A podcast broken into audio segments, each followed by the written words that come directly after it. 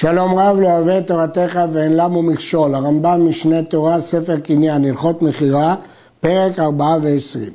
המוכר שלושה אילנות בתוך שדהו, אפילו היו שלוש נטיעות קטנות, או שלושה בדי אילנות, הרי יש ללוקח קרקע ראויה להם.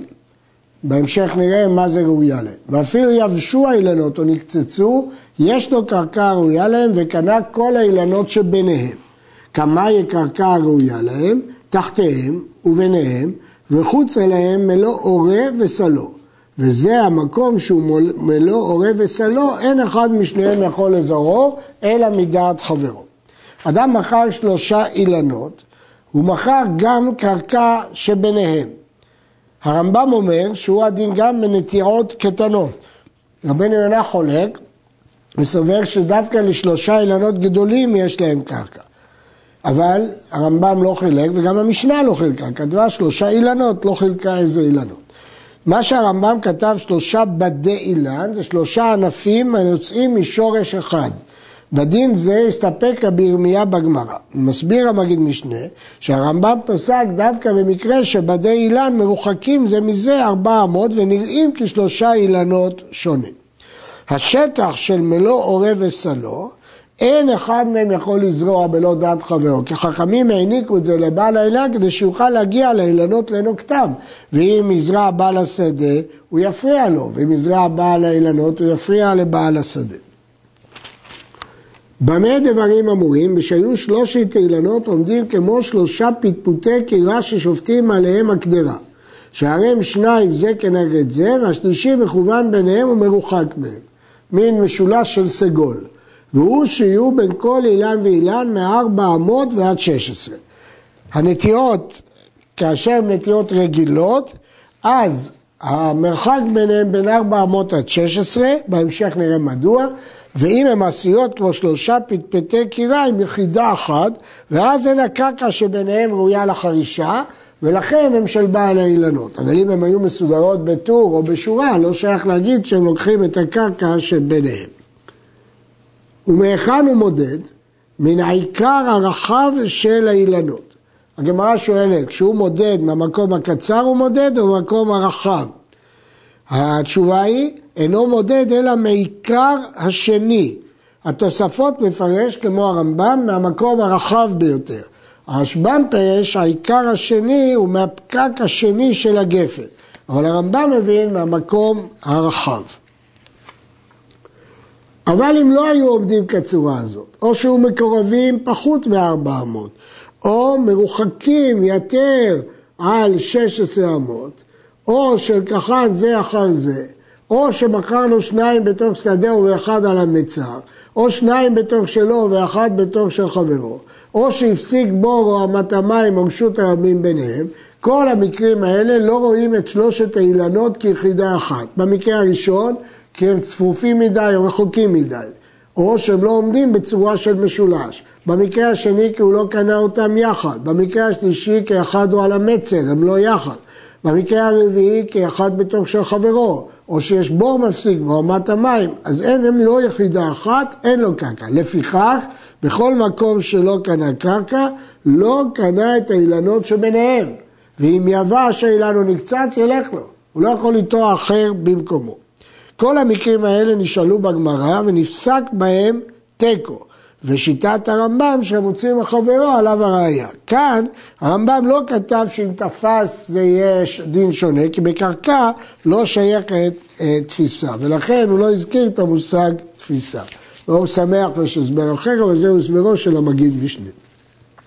כל מי שקנה שלושה אילנות ויש לו קרקע, אם הגדילו והוציאו חוטר, הכוונה, אומר כסף משנה, שהחוטר יתפשט מחוץ לשטח שהם לא עורב וסלו, יקוץ אותו, כדי שלא ימעט הדרך על בעל השדה, כדי שהוא לא יפריע לבעל השדה.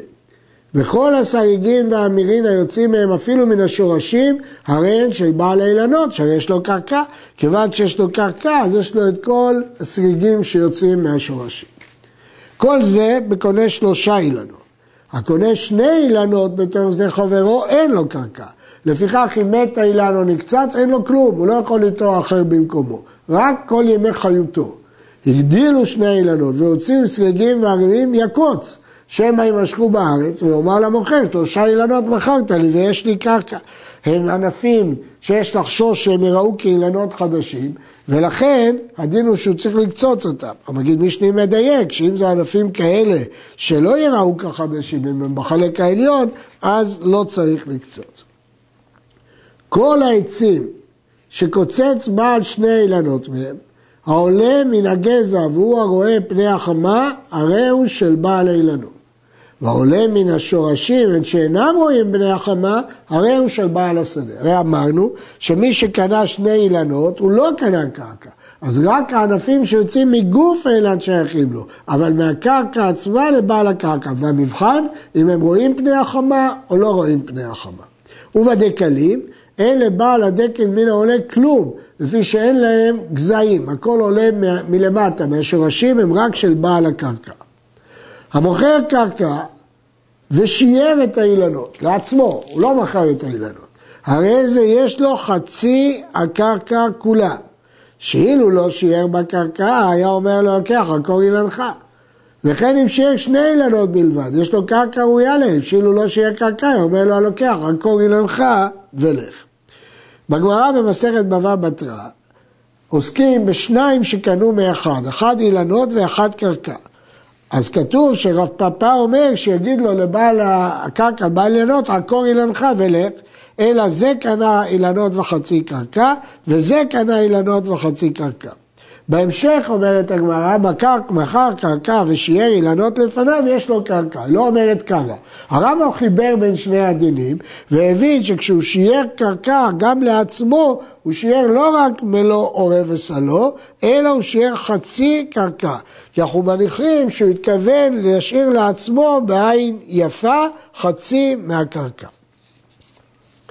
ויש לשאול, למה לא נאמר שהוא מסתפק רק בקרקע הזקוקה לו. למה להגיד שהוא ממש חצי? ולכן, יש כאלה שמסבירים שגם לפי הרמב"ם חצי קרקע זה רק הצריכה לו, אבל זה לא ייתכן, כי הרמב"ם הדגיש בפירוש שיש מקומות שזה קרקע צריכה לו, אבל כאן הוא כתב חצי קרקע, כמו דברי אה, רב פאפא בדיוק. המוכר את האילנות ושיער את הקרקע, יש לבעל אילנות קרקע ראויה להם, פה אין לו חצי קרקע, אלא תלוי אם הוא קנה שני אילנות או קנה שלושה אילנות, כמו שביארנו, אם הוא קנה שלושה יש לו את הקרקע ביניהם, ואם לא, ומלוא עורב וסלו חוצה לו. מכר את הקרקע לאחד ואת האילנות לאחד. החזיק זה באילנות והחזיק זה בקרקע, אז בעל האילנות טוען? שהקרקע שלו, כי הוא החזיק באילנות, בעל הקרקע החזיק בקרקע, זה קנה אילנות עם חצי הקרקע, וזה שהחזיק בקרקע קנה חצי הקרקע בלבד. הדין הזה פשוט ומוסכם, כיוון ששניים עשו מעשה קניין, אחד דרך האילנות ואחד דרך הקרקע, לכן יחלוק הוא חצי קרקע. האחים שחלקו, אחד נטל שדה לבן, כלומר שדה הראויה לזריעה, ואחד נטל פרדס, שדה אילן, כגון כרם. יש לבעל הפרדס ארבע אמות בתוך שדה הלבן סמוכות לסוף האילנות של הפרדס, שעל מנת כן חלקו. ואין צריך לפרש דבר הזה, מפני שהוא דבר ידוע, איך הוא יחרוש את האילנות שלו, הוא חייב לחרוש סביבם. אז לכן הוא צריך ארבע אמות, למרות שהוא פולש לתוך השטח של שדה הלבן, כי ברור שזאת הייתה כוונתה. המוכר שדה לחברו, והיו בדקלים, ואמר לו, חוץ מדקל פלוני, אם דקל טוב ומשובח הוא, אותו הדקל לבדו הוא ששיער. והשאר ללוקח, כי כנראה בגלל שהוא דקל טוב ומשובח הוא שיער אותו. ואם דקל רע הוא, וכל שכן השאר, לא קנה מן הדקלים כלום. למה? כי אם אפילו דקל רע הוא השאיר לעצמו, בטח שאת שאר הדקלים הוא השאיר. בחר לו שדה ואמר לו חוץ מן האילנות, אם יש בה דקלים בלבד, שיער הדקלים, כי הם האילנות החשובים. יש בה גפנים בלבד, שיהיה הגפנים, כי הם החשובים. וכן שאר האילנות. היו בה גפנים ודקלים, לא שיער אלא גפנים, שכל מוכר בעין יפה מוכר. יש להניח שהוא מכר את הדקלים ושיער את, ה, את הדקלים ושיער את הגפנים, מפני שזה בעין יפה שיער. יוצא אם כן, במקרה של אילנות וגפנים מניחים גפנים כי עליהם שם אילנות יותר טוב. הרמב"ם מבין שדקלים יותר חשובים מגפנים. לכן כשיש ספק בין דקלים לגפנים, הוא משאיר את הגפנים, כי מוכר בעין יפה מוכר. ואם הדקלים שיער, לא שיער אלא כל דקל גבוה שעולים לו בחבל. הכוונה, כדי ללקט את הפירות צריך לטפס בהם. כי החכמים שיערו שדקל שלא גבוה כל כך, הוא התכוון למכור. והשאר הוא של הלוקח. ואם שאר האילנות הוא שיער, לא שיער מהם, אלא כל שאין העול כובשו. וכל שהעול כובשו, הרי הוא של הלוקח, ובכלל השדה נחשב. עול כובשו זה אילנות קטנים, נמוכים, שכבר עוברת לחרוש את השדה, האילן לא מעכב אותה מלעבור. אז זה חלק מהשדה, ואת זה הוא לא שיער לעצמו, אלא מכר אותה. האומר לחברו, קרקע ודקלים אני מוכר לך. אפילו לא היו לו דקלים. אם רצה לקנות שני דקלים, הרי נקנה המקח. ואין הלוקח יכול לומר לו, אני לוקח על הקרקע שיש בה דקלים. מדוע? כי הוא אמר לו, אני מוכר לך קרקע ודקלים. הוא לא אמר לו, קרקע שיש בה דקלים. אז הוא ישיג לו דקלים. ולמרות שהדקלים לא היו, ולמרות שכרגע הם לא אצל המוכר, הוא תמיד יכול לקנות ולמכור לו אותם. שואל הרשב"א, איך מועיד שהמוכר יקנה דקלים? הרי בשעת הקניין הם לא היו ברשותו, אז איך הוא יכל למכור לו? הרי זה לא היה ברשותו.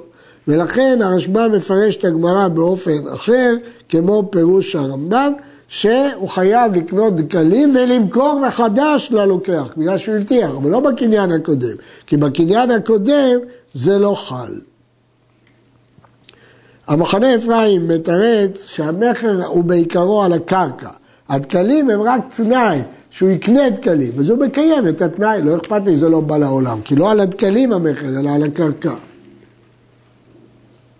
אבל אם אמר לו קרקע בדקלים אני מוכר לך, הכוונה קרקע שיש עליה דקלים, אם היו בה שני דקלים, קנה כי התקיים התנאי, ואם לאו מקח טעותו וחוזר, כי אין בקרקע דקלים.